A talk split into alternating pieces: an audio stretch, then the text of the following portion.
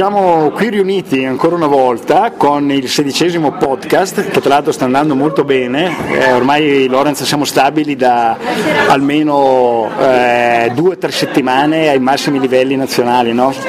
Assolutamente, eh, sono, siamo molto contenti dei risultati che stiamo ottenendo e vi eh, consigliamo se possibile di eh, dare voto al podcast attraverso iTunes e di condividere su Facebook se vi piacciono i nostri, i nostri podcast che produciamo. Esatto, però questo, oggi abbiamo, siamo eh, a San Donà di Piave e siamo, stati invitati, siamo in trasferta, siamo stati invitati da un esponente del bodybuilding molto conosciuto in Italia, vero Lorenz?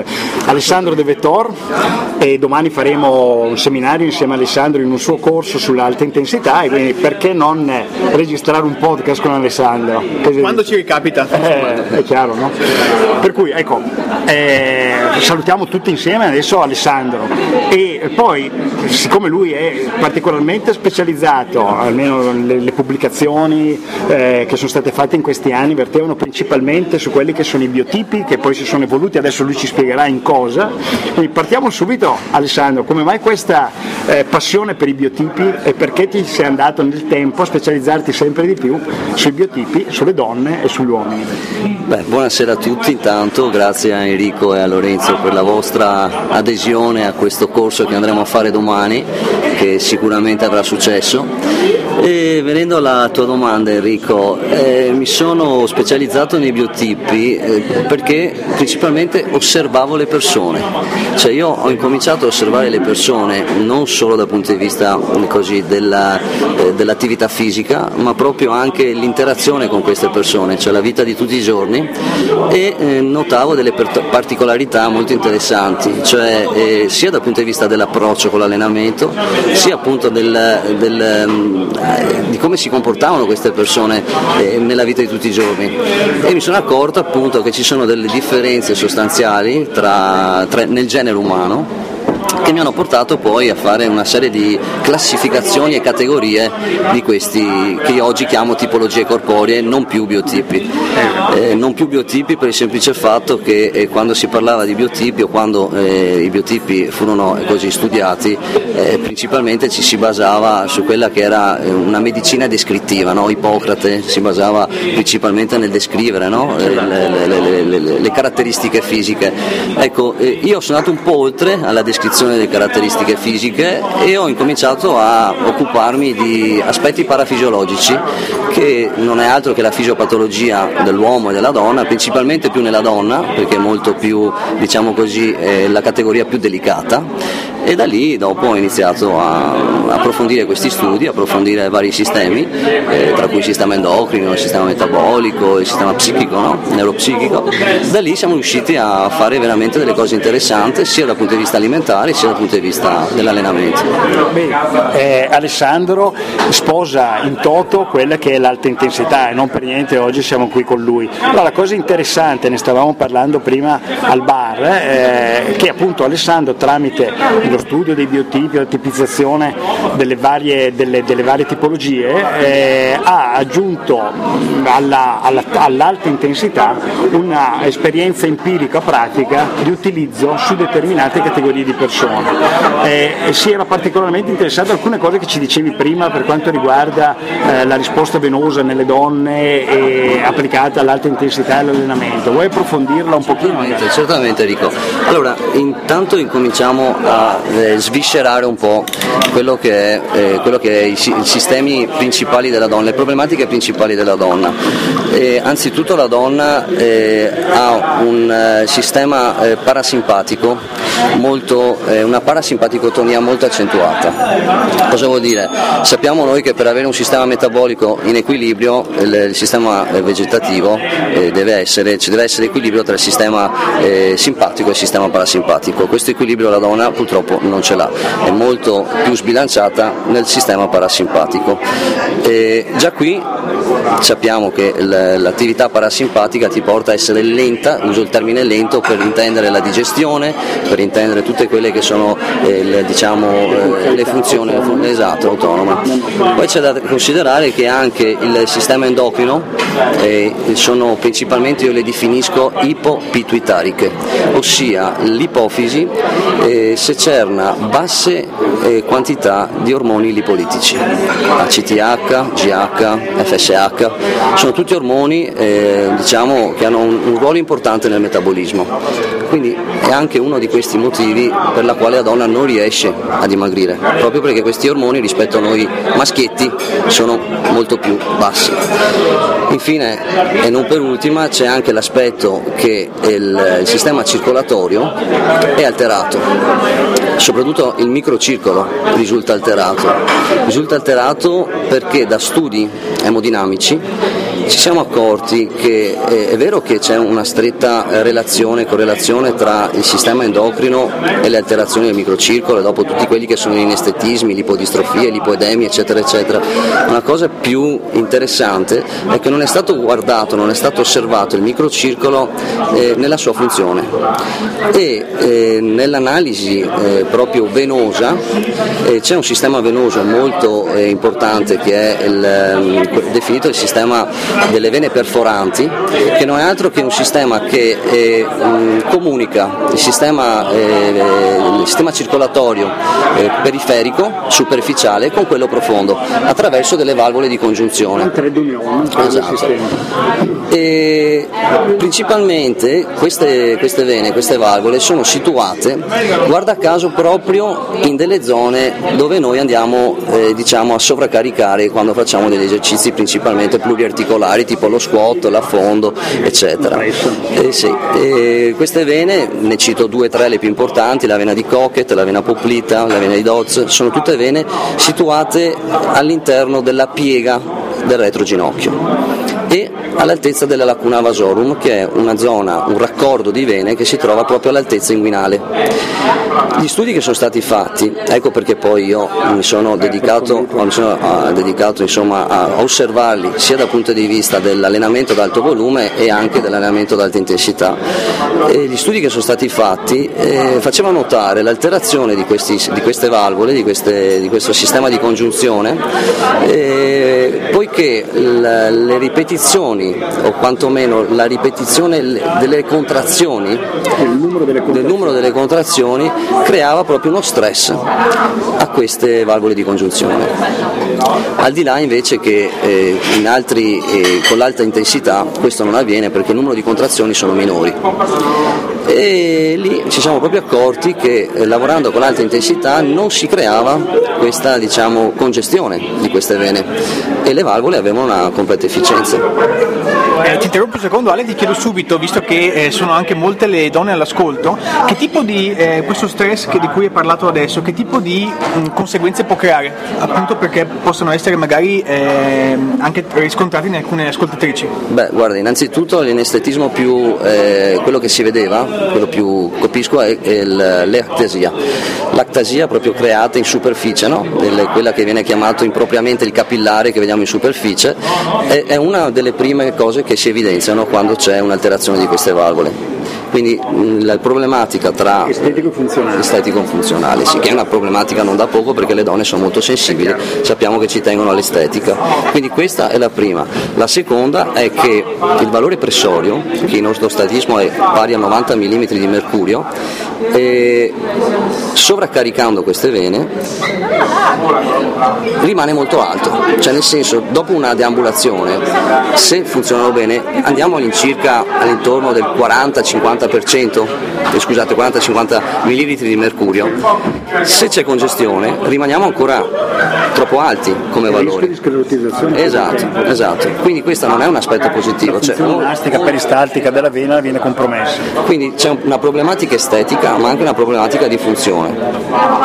Ok, volevi aggiungere qualcosa Lorenzo? A... No, interessante l'approccio eh, di, di, cui abbiamo parlato eh, della biotipizzazione eh, legata all'alta intensità e che è ehm, un plus ulteriore di eh, personalizzazione su un allenamento che già di per sé è per definizione non protocollato e personalizzato. Assolutamente. Quindi è una personalizzazione nella personalizzazione potremmo dire. Questo è, è una, un processo logico molto molto molto interessante a, a mio avviso e anche a nostro direi. Insomma.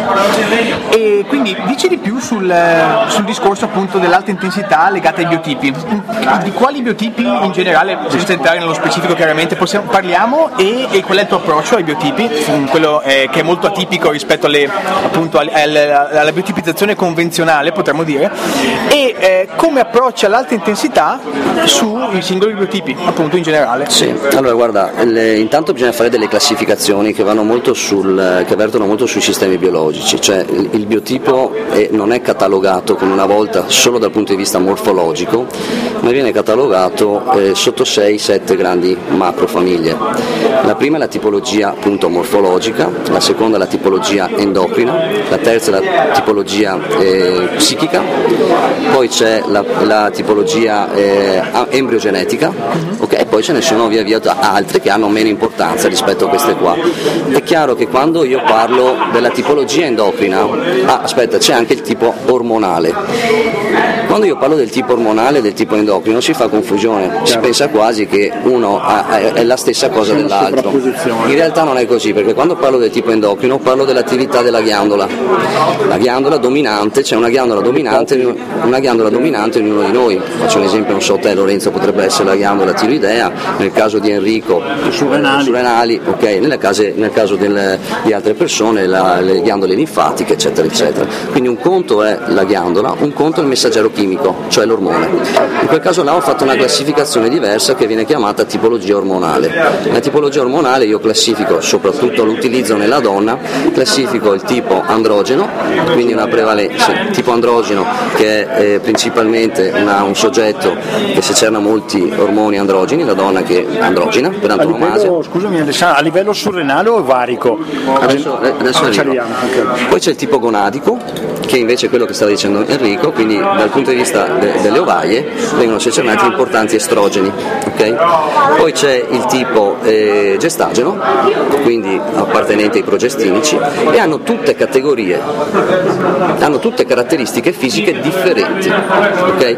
Il tipo estrogeno, come diciamo prima, eh, era un soggetto molto lento, un tipo anche iperinsulinemico, okay? perché c'è questa correlazione tra gli estrogeni certo. e l'attività insulinica. E poi il tipo invece surrenalico è abbinato a un'attività eh, cortisolica importante, okay? il tipo tiroideo invece ha problematiche legate alla funzionalità eh, degli, ormo- degli, ormoni. Eh, esatto. Quindi eh, parliamo, classifichiamo i biotipi a seconda di vari sistemi. Per semplificare la cosa, perché se poi entrassimo nello specifico chiaramente che ci sarebbe da discutere molto, eh sì. però eh, come, come, strutturi in linea di massima, cioè quali sono le variazioni all'interno di un allenamento ad alta intensità quando tu identifichi uno di questi gruppi? Sì, guarda, facciamo sempre un esempio su quello che è il tipo endocrino in questo caso qua, quindi parliamo della ghiandola dominante senza andare a fare confusione con le altre categorie. Se io ho di fronte a me un uomo o una donna che posso eh, definirla un tipo surrenalico, è chiaro che l'alta intensità mi darà la risposta migliore.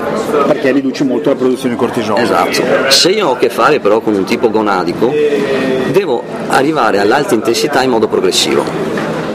Quindi i risultati migliori sono stati quelli quando sono arrivato in modo progressivo, non subito di primo acchito. Poi ci sono altre tipologie, tipo il tipo tiroideo, o anche quella che io ho definito ultimamente la ghiandola del timo. Questi sono soggetti molto sensibili dal punto di vista bravo del sistema immunitario, quindi si stressano ancora di più e eh, sono state risposte immunologiche importanti. C'è un'iperattivazione del sistema immunitario quindi, che potrebbe portare anche a malattie autoimmuni. Esatto, quindi come sappiamo l'alta intensità eh, va bene eh, ottimizzata, cioè è, è un dosaggio, non possiamo abusarne, soprattutto in determinate categorie. Quindi eh, il tipo surrenalico è quello che risponde meglio di tutti, gli altri invece vanno, eh, i protocolli un po' cambiano, si utilizza sì l'alta intensità ma con approcci differenti. noi Lorenzo non non abbiamo mai utilizzato la biotipizzazione in questo caso, eh, però eh, essendo le tecniche ad alta intensità non protocollabili abbiamo sempre applicato quella che è l'osservazione clinica tra virgolette del nostro paziente, tra virgolette che è il nostro cliente tipo e riadattato la quantità di intensità, volume e frequenza in base alla risposta soggettiva. Quindi noi lo facevamo partendo da altri presupposti, cioè guardavamo quello e continuiamo a guardare quelle che sono le risposte da allenamento ad allenamento per riadattare ogni volta l'allenamento e ottimizzarlo, mentre invece Alessandro ha fatto un salto in più, parte, vede, eh, analizza il cliente sotto l'aspetto del biotipo, identifica e classifica le persone secondo queste risposte ormonali presunte, effettive o meno e poi già parte con la strutturazione dell'allenamento sapendo che dovrà probabilmente riadattarlo in funzione di quelle che sono queste. Anche perché la logica sovrastante di tutto questo eh, in generale è che l'esercizio appunto è, essendo assimilabile a un farmaco è dosabile. Esatto. Ed il fatto di essere dosabile è chiaramente specifico dosi e tipi di esercizio, in questo caso l'alta intensità, su, spe- su diversi specifici soggetti in funzione anche della loro biotipizzazione. Questo è la, secondo me anche un, una cosa sempre da sottolineare. Ormai la tendenza è a considerare l'esercizio non più come un, un semplice consumo calorico come viene considerato nella popolazione, specialmente in questo periodo pre-estivo, dove la condizione fisica viene, eh, diciamo, si cerca sempre la perfezione per l'estate, ma è un qualche cosa che può essere eh, dosato e terapeutico se dosato nella maniera corretta, con una certa frequenza e una certa dose in un certo lasso di tempo. Quindi a maggior ragione la, eh, la, la biotipizzazione risulta interessante da questo punto di vista. Questo... Vorrei aprire una parentesi qui, visto che hai parlato di allenamento e di calorie. Una cosa interessante di cui spesso non si parla, che ormai la tendenza, almeno tra i professionisti del settore, è quella sia per quanto riguarda l'alimentazione, sia per quanto riguarda l'allenamento, di non affrontare il discorso in termini calorici, in quanto noi sappiamo benissimo che la caloria è un'unità di misura termica fondamentalmente, ha poco che vedere con gli organismi biologici che hanno invece risposte che derivano da quelle che sono risposte ormonali, per esempio come, dicevamo, come diceva prima Alessandro, indotte da fattori epigenetici che in questo caso sono l'allenamento e l'alimentazione. Quindi quando, quando ci si dice eh, ti metto sul tappeto oppure facciamo un allenamento e hai consumato 400 calorie, in realtà sono specula- pure speculazioni, non sappiamo quante calorie se non andiamo a misurarle tramite dei test specifici per vedere il consumo d'ossigeno. Poi di che cosa? Calorie di, calorie, calorie di cosa? Calorie di che cosa? Assolutamente, non sappiamo se sono grassi, non sappiamo se sono proteine, se sono aminoacidi, non sappiamo se sono carboidrati, perché in relazione a quello che noi mangiamo influenziamo direttamente la, la combustione tra virgolette o la conversione dei macronutrienti in energia, quindi in ATP, adenosine trifosfato, energia chimica che non viene bruciata. L'assetto ormonale del, del soggetto in quel momento. Esatto. La mattina è diverso dalla sera. Esattamente. Stress sotto stress è diverso da, da un momento. Esatto. Diventa invece estremamente interessante definire l'attività fisica in relazione a quella che è la risposta successiva che ne deriverà. Per esempio noi parliamo di EPOC, Excess Post Oxygen Consumption, che tradotto è? Che in, tradotto è consumo di ossigeno in eccesso alla fine dell'esercizio, dopo l'esercizio, e perché consumo di, di, di ossigeno in eccesso? Perché eh, le quantità di ossigeno eh, consumate in eccesso dopo l'esercizio corrispondono a un consumo calorico, consumo di energia, di nutrienti, che serve per generalmente la riparazione dei sistemi danneggiati durante l'esercizio o il ripristino dei substrati, dei fosfati piuttosto che del glicogeno che abbiamo consumato nell'esercizio stesso, a seconda che sia stata un'attività di tipo aerobico, anaerobico o di potenza, diciamo. Per cui quello che a noi interessa quando facciamo un programma di definizione sostanzialmente quello di incidere pesantemente sul metabolismo in modo che nelle ore successive avremo un consumo energetico che poi si, si, si concreterà nella, eh, nell'attivazione della, lipo, della lipolisi eh, principalmente, generalmente, dipende da quello che poi abbiamo mangiato molto, eh, nelle ore successive attivata per molto tempo, ok, quello che dicevamo prima. Perché... E mi permetto di fare un'analogia ulteriore sull'esercizio come farmaco, infatti nessuno assume un farmaco per le calorie che ha, ma per l'effetto che, esatto. che, che dà. Esatto. Nessuno sognerebbe mai di prendere un'aspirina perché contiene nessune calorie. Esattamente, che, ah, sono le metaboliche che vengono attivate che sono interessanti dall'aspirina. E, e infatti cosa... un esercizio come per esempio se noi calcoliamo la, quante calorie consuma uno squat, ne parlavi prima, sì. parlavamo di 15-20 calorie per serie. Sì, sì, 15 calorie Quindi, derivanti dai fosfati. Neanche il caffè preso prima dell'allenamento abbiamo consumato, no? no ma se Però pensiamo in esatto. termini di epoch, quindi epoch e di danno fatto eh, al muscolo in uno squat portato a cedimento muscolare e il tempo di ricostruzione, quindi di compensazione e supercompensazione che servirà per ripristinare le miofibrille danneggiate durante l'esercizio e ricostituire il nuovo tessuto, speriamo, quindi supercompensazione, crescita di, no, di massa muscolare, se mettiamo in conto questo abbiamo invece un, un dispendio calorico di energia in termini di substrati energetici derivati dagli alimenti che diventa estremamente importante, cosa che non succede generalmente nelle attività di tipo aerobico esatto. Ed è il motivo per cui noi non le consigliamo. E una cosa interessante che, di cui parlavi prima anche Alessandro era il discorso della corsa. Sì perché non consigliavi la corsa alle eh, donne? Alle donne, beh, eh, guarda, c'è da, mm, da, fare delle considerazioni eh, anatomiche, prettamente anatomiche. Il bacino eh, della donna, eh, okay, la, la, toilette, eh, proprio, da, chiamiamola così, no, della, della, donna, la, la, parte così pelvica, è molto più larga rispetto all'uomo. Questo per no, la sua struttura, per sua natura, per cose fisiologiche, deve, deve, avere, deve no, contenere il, il suo figlio, eccetera, eccetera eccetera, quindi strutturalmente diversa da noi. Questa diversità non è data solo dalla larghezza del, del diametro del, del, bacino, ma è data proprio anche dallo, dallo spostamento, dall'angolazione del, del, femore, quello che viene definito l'angolo Q, un angolo Q molto più ampio rispetto all'angolo dell'uomo. Quindi io dico spesso una donna androgina, quindi con delle caratteristiche mm, diciamo così maschili, no? chiamiamole più maschili, è portata per la corsa. Una donna invece mm, ginoide con questa diciamo, larghezza eh, bitroncanterica, no? la larghezza proprio il diametro classica, classica, la classica mediterranea, il soggetto ginoide per antonomasia. Esatto e ha un angolo Q molto ampio, quindi il femore non, è molto sbilanciato rispetto alla, quello, all'angolo Q dell'uomo e questo crea dei tagli di forza, quindi delle, delle, dei danni alle articolazioni, principalmente caviglie e ginocchio. È importante qui sottolineare che quando Alessandro dice che la corsa non è adatta a questo tipo di donne di struttura ginoide, sta parlando di quelli che possono essere i danni strutturali, quindi la, l'usura esatto. in termini dell'anca e del ginocchio eh, durante sessioni di corsa senza parlare poi che facevamo delle considerazioni anche a livello eh, del lattato che eh, attraverso un sistema no, molto complesso come il ciclo di Cori, eh, la conversione in glucosio eccetera eccetera, poi eh, questo ti porta ad avere un innalzamento dell'insulina, quindi paradossalmente noi pensiamo di fare attività aerobica, in realtà stiamo alzando l'insulina. E cosa succede quando alziamo l'insulina? La prima cosa è quella eh, di convertire, esatto, la prima cosa è il blocco della liposisi, la seconda è quella di conversione del glucosio in glicogeno se le scorte di glicogeno sono già state riempite, sono, sono, non sono state ancora scusate, riempite all'interno del muscolo e del fegato, ma se già le scorte di glicogeno sono elevate, la conversione degli zuccheri stessi in grasso, quindi blocco della lipolisi e conversione degli zuccheri in eccesso, derivanti dalla conversione del lattato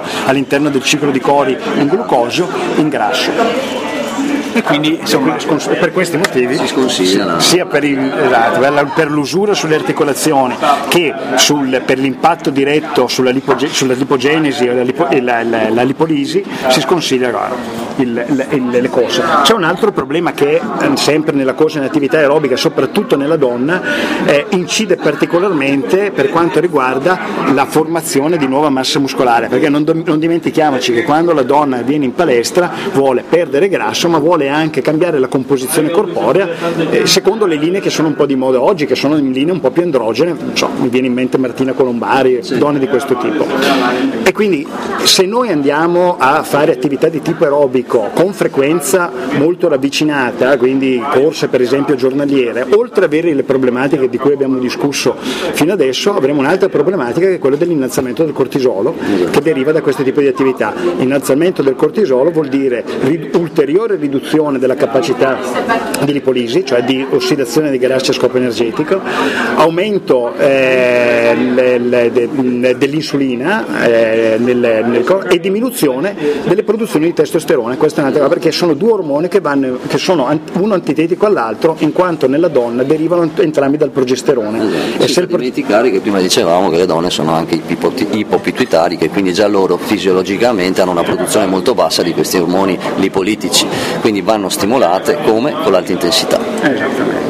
E infatti quali sono le conseguenze evidentissime della, del correre solamente eh, per dimagrire? Si svuotano completamente a livello muscolare tendenzialmente e spesso peggiorano anche a livello estetico la, la pelle e la eh, la, la, diciamo, le forme sostanzialmente e quindi insomma eh, viene, tendiamo a sconsigliare eh, tendenzialmente la, l'attività per questi motivi, non perché ci siamo svegliati stamattina e abbiamo detto che le attività di tipo aerobico non vanno bene, ma lo supportiamo chiaramente da tutta una serie di dati scientifici in relazione a quelle che sono le produzioni ormonali, parlavamo di cortisolo e testosterone, in relazione a quella che è l'usura sì.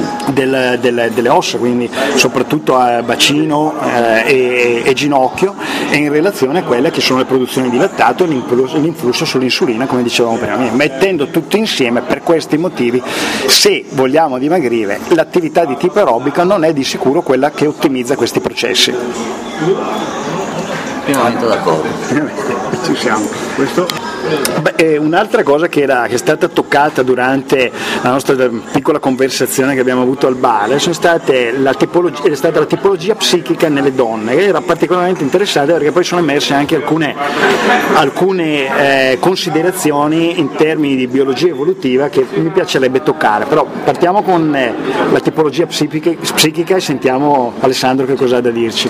Sì, allora guarda, per tipologia psichica intendo principalmente due categorie. Uno è il soggetto retratto conservativo, l'altro è il soggetto espanso dilatato.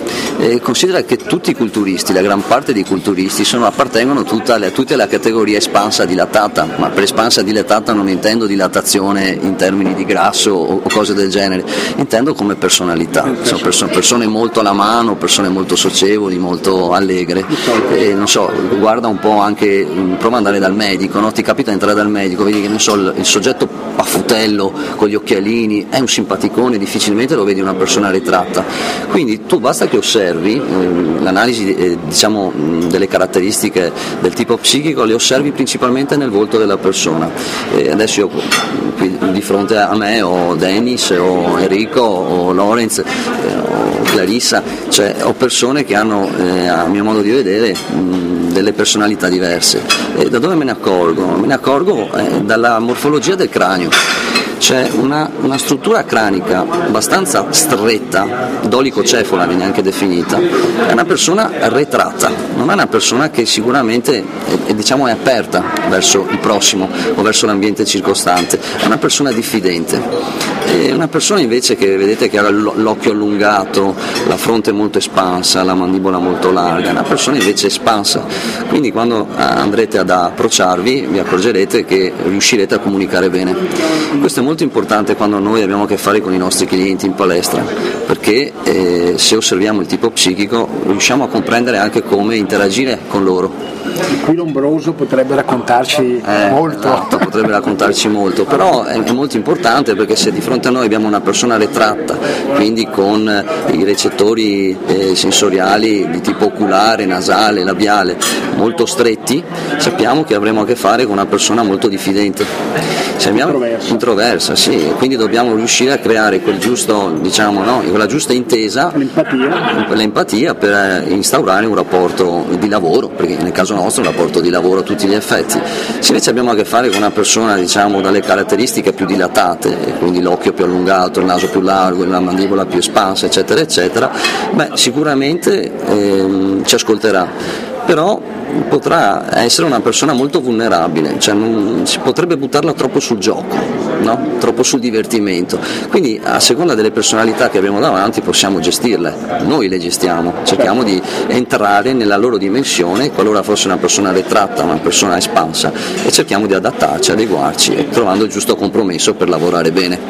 E per quanto riguarda la, la, la donna, il tipo psichico, cosa, cosa possiamo dire? Eh, la donna è una, eh, una categoria più dell'uomo eh, che è molto, dove il tipo psichico incide parecchio, perché associamo quello che è il tipo psichico a quello che è poi il tipo neurologico, e quando intendo il tipo neurologico intendo il sistema autonomo, quindi il sistema parasimpatico e il sistema simpatico, e anche qui c'è una stretta correlazione. E quanto più un, un tipo psichico appartenente al tipo dilatato eh, è evidente, tanto più troviamo anche del, eh, dei riscontri sul, sulla parasimpaticotonia, cioè eh, il soggetto ha poca voglia di fare.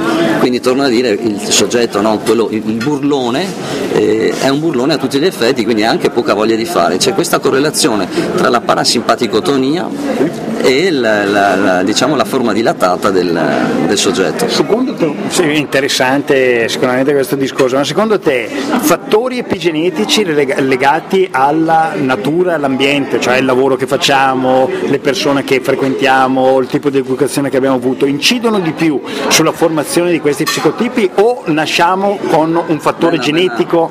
Quindi determinismo o... Interessante domanda Enrico, guarda, allora anche qui bisogna fare due distinzioni nette, quello che è il temperamento e quello che è il carattere. Il temperamento è una cosa, diciamo, il, la componente biologica nostra, genetica. Il carattere invece sono gli eventi esterni, sono quelli che ci condizionano. Quindi è chiaro che tutto quello che succede attorno alla persona eh, può cambiare. Quando si dice il carattere non cambia, in realtà il carattere cambia, casomai è il temperamento che non cambia. Quindi tutte le cose che succedono, e, e anche l'allenamento è una cosa che succede, no? è un evento, un, un approccio, quindi può cambiare le caratteristiche caratteriali della persona. Eventi epigenetici secondo te possono incidere sul cambiamento di quella che è la nostra morfologia? Ma secondo me anche sì, secondo me anche sì. Bisogna un attimo poi considerare quali tipi di eventi stiamo parlando, però secondo me sì. Lo vediamo bene questo, quanto, quanto stavi dicendo, nei gemelli eh, ci sono stati molti studi ultimamente, negli ultimi 10-20 anni, su gemelli separati alla nascita, quindi eh, con stesso eh, genoma e quindi monozigoti, separati alla nascita e, fatti, e, e cresciuti in ambienti molto diversi. I fattori epigenetici, cioè i fattori legati allo stile di vita, alimentazione, studio, educazione, amicizie, attività fisiche, eccetera, portavano poi una trasformazione nei due gemelli che quando si rincontravano a distanza di 50 anni, 55 anni, tendevano ad essere persone completamente diverse, non solo in quello che facevano e dicevano, quindi caratterialmente, ma anche proprio nei tratti somatici che eh, te- te- teoricamente sarebbero dovuti essere gli stessi in quanto in possesso dello stesso identico genoma. Quindi i fattori epigenetici di condizionamento del genoma e di espressione del fenotipo vengono altamente modificati o influenzati da quello che è nostro, l'ambiente in cui ci, noi ci muoviamo. E quindi quanto può incidere eh, l'ambiente sul biotipo, a tuo parere?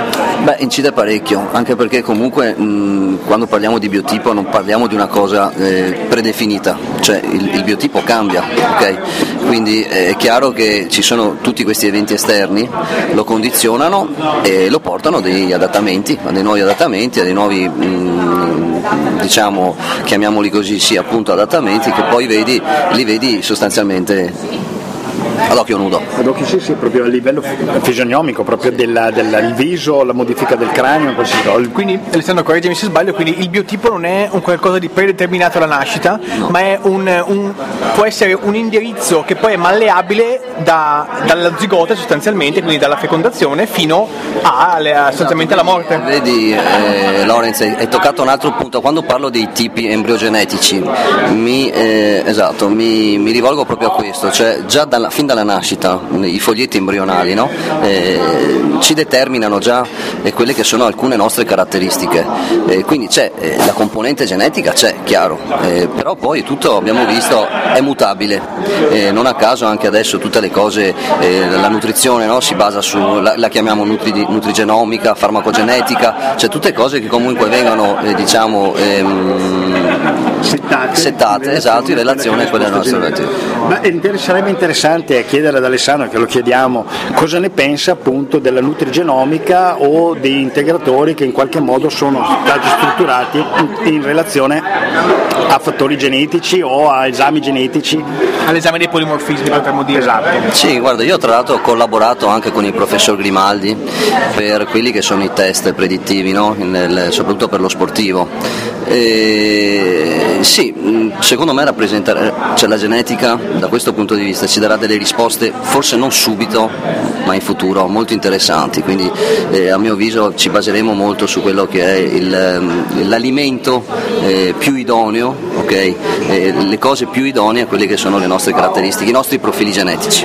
Io ho due perplessità su, eh, sull'uso per adesso al, al, diciamo, al punto, allo stato dell'arte, potremmo dire, sull'uso del, dei test predittivi genetici dici per, la, per la, il tipo di alimento, il tipo di allenamento, il tipo di fibre che vengono utilizzate. Nel senso che eh, uno spunto lo, lo, lo, ebbi da una review, da, una, da, un articolo scientifico che lessi su Nature ed era una lettera di un, di un genetista eh, che intitolava il suo, eh, la sua lettera con eh, Nutrigenomica, scienza o fiction, quindi scienza o eh, in qualche modo fantascienza. fantascienza. E faceva una serie di esempi di come test predittivi di polimorfismi fossero in realtà qualcosa di molto molto poco associabile a un alimento o un integratore da dover prendere.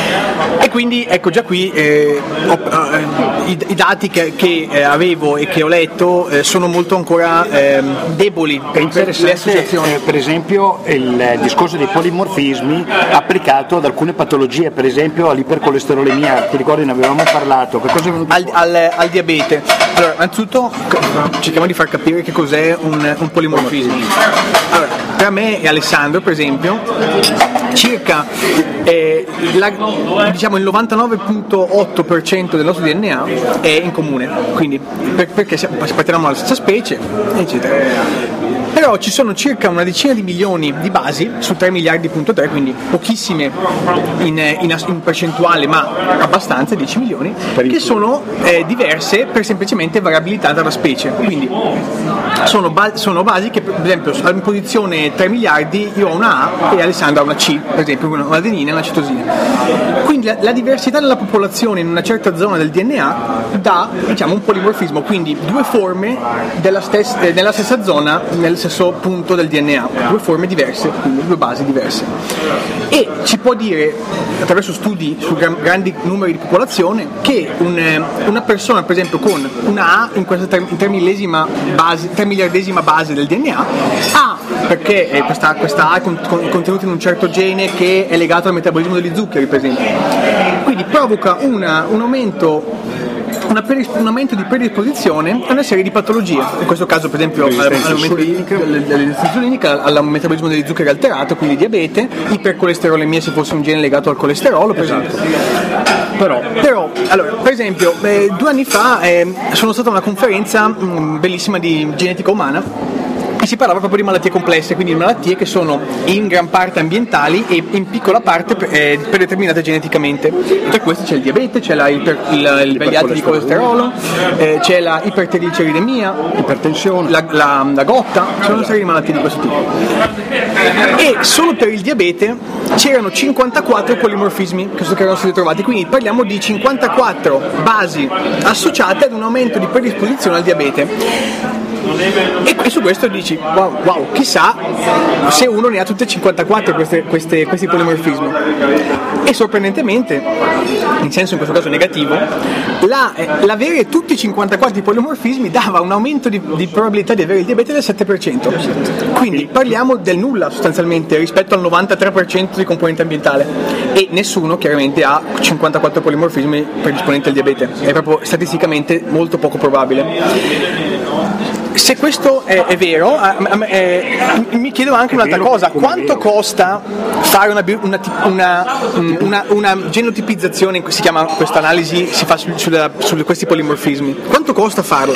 Parlavo con un'azienda a un convegno, sempre a questo convegno se non sbaglio, e si parlava di 20 euro a polimorfismo. Oh, se volessimo fare 54 polimorfismi, quindi per adesso sono quelli trovati, quindi magari adesso in questi ultimi due anni ne sono arrivati, solo per il diabete per fare una genotipizzazione completa sono più di 1000 euro, 1080 euro.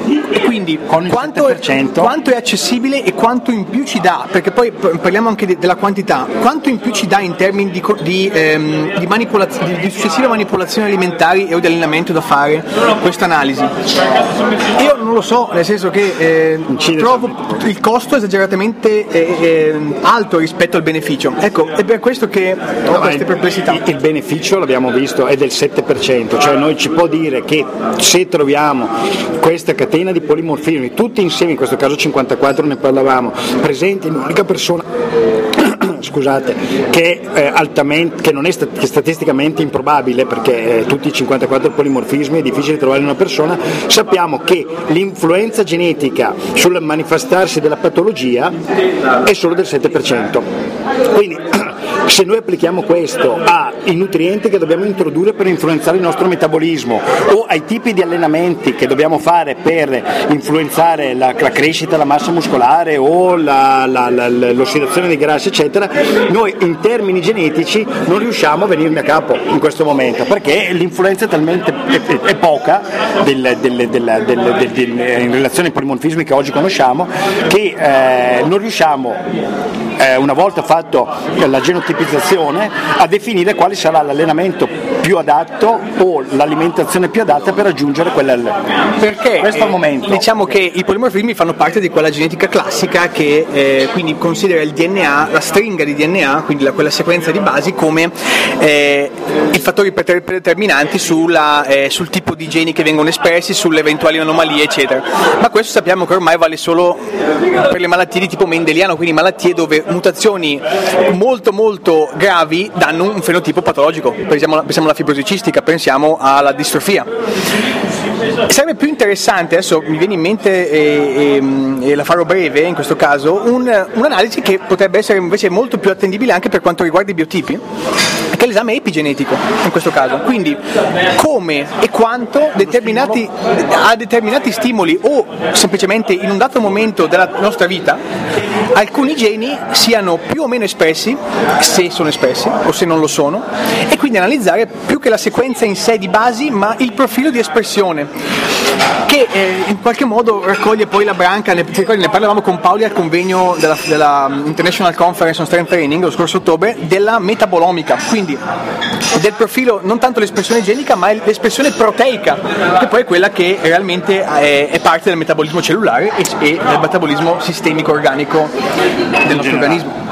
Ecco Ale, eh, ti ho fatto questa pappardella ma molto, molto interessante. per eh, forse dati che anche sono abbastanza mh, poco conosciuti in qualche modo. È stato molto molto interessante. Ma eh, appunto questo approccio ti, ti, ti intriga e pensi potrebbe essere una, un advanced, in qualche modo un, un plus, un, un, di più che, eh, si, che qualcosa di inseribile eventualmente e di ulteriormente caratterizzante i tuoi biotipi, per esempio. Sì, sì, beh, assolutissimamente sì, anche perché comunque la genetica io la sto considerando da poco, proprio perché mi basavo su quello che vedevo in superficie, quindi le caratteristiche, torno sempre al solito discorso di prima, quelle che sono le caratteristiche del fenotipo, facendo delle considerazioni sui vari sistemi, no? quindi è da prendere fortemente in considerazione anche il discorso genetico. E questi test che noi vediamo un po' in giro eh, sono anche un po' diciamo che, che, come possiamo definirli? Un po' impropri, mettiamola così. Senza... Incompleti? Incompleti, incompleti esatto.